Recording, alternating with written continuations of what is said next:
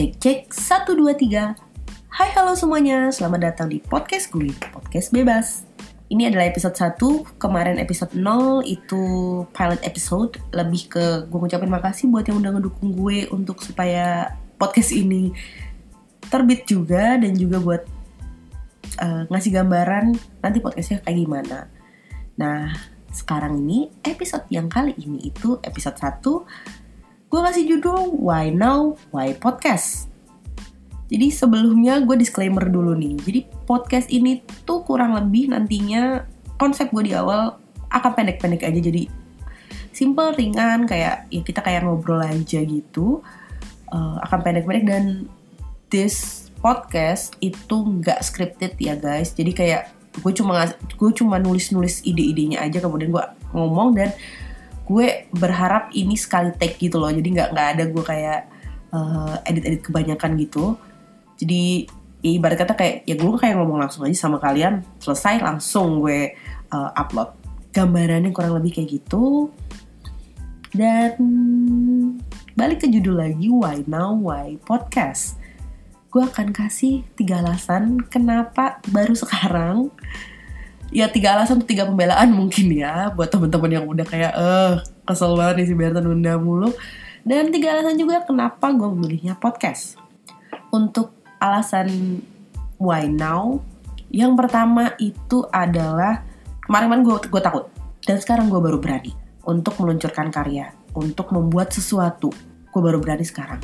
Kemudian yang kedua itu kita sama-sama menghadapi suasana pandemi COVID, dan beberapa teman-teman sudah mengalami WFH yang cukup panjang, gue salah satunya, dan gue sudah bosan dalam arti adalah gue sudah mengeksplor beberapa keahlian, beberapa skill, dan karena gue sudah merasa gue cukup, gue jadi merasa gue perlu menantang diri, makanya gue akhirnya bikin podcast ini. Dan alasan gue yang ketiga tentu saja karena ini project sudah ditunda setahun lebih. Karena COVID ini udah gak ada lagi alasan. Itu setahun untuk ketunda alasannya banyak banget guys. Dari mulai gue sampling, kemudian kerjaan di kantor lagi banyak, kemudian gue panitia Natal di gereja, kemudian gue harus pulang kampung. Dan sekarang alasannya gak ada lagi. Udah bener-bener gak ada alasan, sampai gue gak bikin juga di podcast, emang gue keterlaluan. Akhirnya sekarang gue bikin. Kemudian kalau buat yang nanya, kenapa lo bikinnya podcast Ber? Yang pertama itu buat teman-teman gue yang kenal gue dari SMA, atau yang kenal gue di zaman kuliah, atau yang kerjaan gitu. Pasti pada tahu deh kalau gue tuh suka banget mic dan gue suka banget ngomong. Makanya pekerjaan gue, sampingan gue, selain jadi peneliti, itu adalah MC. Dan ini adalah suara MC gue. Buat teman-teman, ini adalah suara MC gue. Kalian gak salah denger, ini suara MC gue.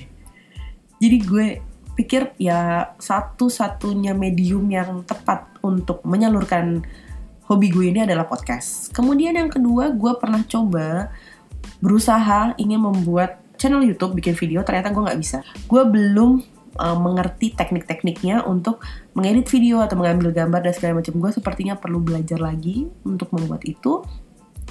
Gue akan berusaha, mungkin ke depannya akan ada project-project yang lain, tapi sementara ini podcast adalah yang paling mudah untuk gue kerjakan secara mandiri, karena gue ngerjain ini sendiri semuanya. Dan yang ketiga adalah karena gue suka podcast.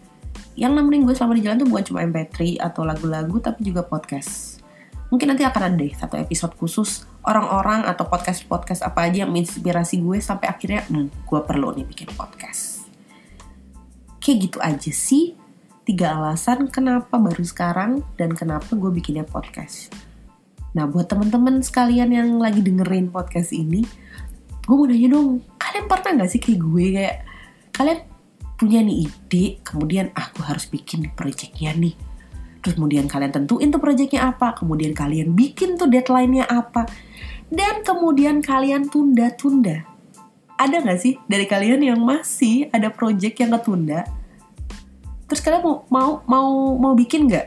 Atau buat teman-teman yang kayak gitu tapi akhirnya berhasil, akhirnya nggak ditunda lagi dan akhirnya proyeknya sampai dan targetnya sesuai, ceritain dong gimana pengalamannya, di share. podcast ini dan kemudian kalian komen atau kalian DM gue.